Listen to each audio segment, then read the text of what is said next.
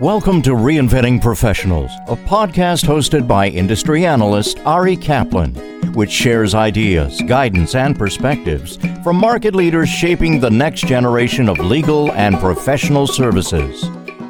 This is Ari Kaplan, and I'm speaking today with Prakash Khatri and Kat Prey, the Director of Global Discovery Services and Review Manager, respectively, for Blackstone Discovery, an eDiscovery solutions provider that covers the entire range of the EDRM. Hi, how are you guys? Great, how are you? I'm well. I'm looking forward to speaking with you. So, Prakash, tell us about Blackstone Discovery and your focus on the pharmaceutical sector.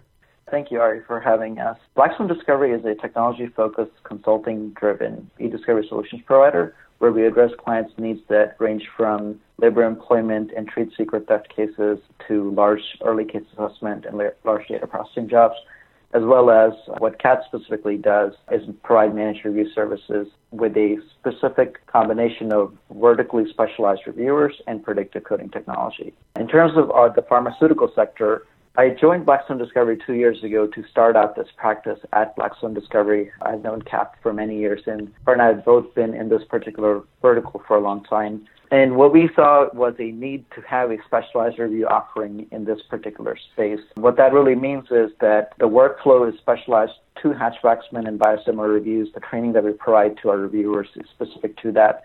The QCM methodology that we use is also very specific to those particular verticals. And on top of that, the reviewers that we leverage have done over 100 plus reviews. Kat's done a great job of managing those teams. We work both on the brand as well as the generic side of the equation. Kat, how does Blackstone approach managing document review teams?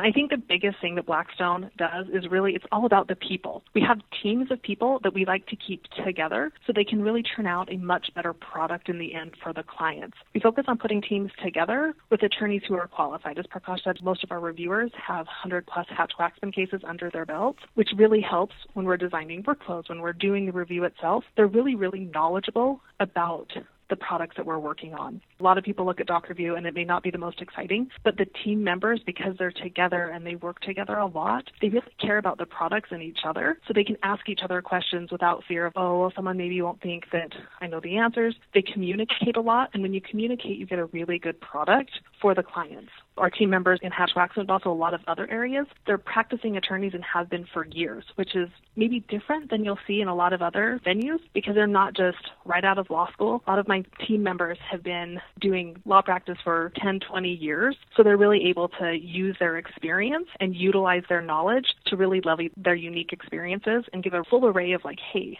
this is what these documents mean, this is what they're tailored to, this is how they should be coded, and they're able to also see, this seems a little off, which really does translate into a benefit for the client. Prakash, what are some of the challenges that companies will face in litigation in 2019?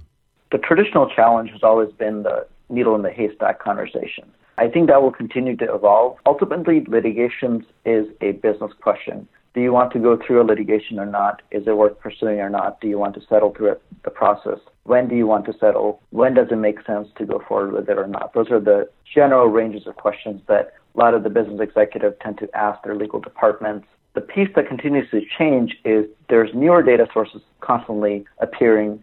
Social media is very prevalent at this point. So how do you integrate that into your discovery? There's legacy data sources that are no longer supported. In some instances, I've at least had 2 different cases this year where the company itself that had that legacy data source went out of business 10 plus years ago. So you have to try and figure out what do you do with these newer and older systems, as well as systems that are just evolving. Mac came out with a newer file system that is handled very differently than the previous one.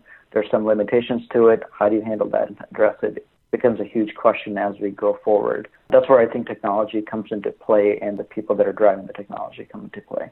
Kat, how can legal teams overcome some of those challenges? I think the biggest is training and knowledge and keeping a staff long-term so that they can pass down that knowledge and retain the knowledge. So if you have the knowledge and you have a good base of training, you're consistently working in the same areas, you really know what you're doing, and you can overcome the differences in the data sets that you're looking at if you know those basics. I think one of the biggest challenges in managed review itself is probably the perception of people seeing, oh, it's just this first job out of law school, as opposed to saying, hey, it is growing, it is adapting. There's all these new and exciting things that are coming out. So you can really grow with the career path at this point, because it is a needle in a haystack. And a lot of times we're the ones charged with finding that needle. So being able to be like, okay, we have this huge knowledge base to pull from, then we can really be much more adept at finding what's needed for the clients. Prakash, you have mentioned technology a couple of times. How does your team leverage predictive coding? Technology is an enabler for us, and predictive coding is part of that equation.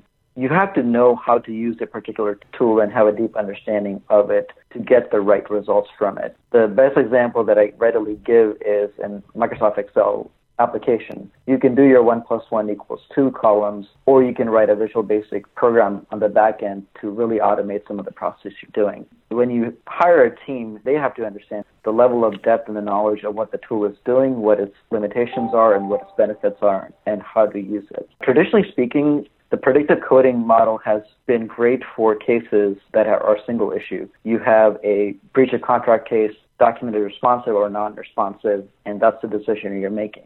The cases that we deal with, whether it's Hatch-Waxman or larger class action lawsuits where there's multiple different issues at hand, you need a system and a workflow that can give you a deeper dive into your data. So with that comes continuous multimodal learning, one of the tools that the application that we're using right now, BrainSpace, for this. That allows us to use multiple different predictive coding models to get the granular results that our clients are looking for, to help them get to the results as quickly as possible. Kat, where do you see eDiscovery headed in the new year? I think you're going to see a lot more eDiscovery coming out. You know, with more data and more predictive coding and more tools being able to be utilized, I think you're going to see a lot more people really turning towards using more of these. But I also think that you're going to see a much more informed clientele, because there's always clients, they want the best cost for their money. They want the best documents. They want quick basis. You're going to see that utilized to really be able to give a better product, but also to cut costs. Because think about how, 20 years ago when we did DocReview and you had to print out a piece of paper every time that you did something, people associated a cost with that. When you just click a button and send an email, you don't necessarily think that 10 years from now it might be involved in a litigation. So you're seeing that lots more with more data sets coming in. You're seeing a lot more cost, but there's also now ways to cut that and to cull documents, to use predictive coding. I think you're going to see a lot more people turn to some of these, instead of just a linear review where we look at every document. You're going to see a lot more people utilizing the tools to their advantage.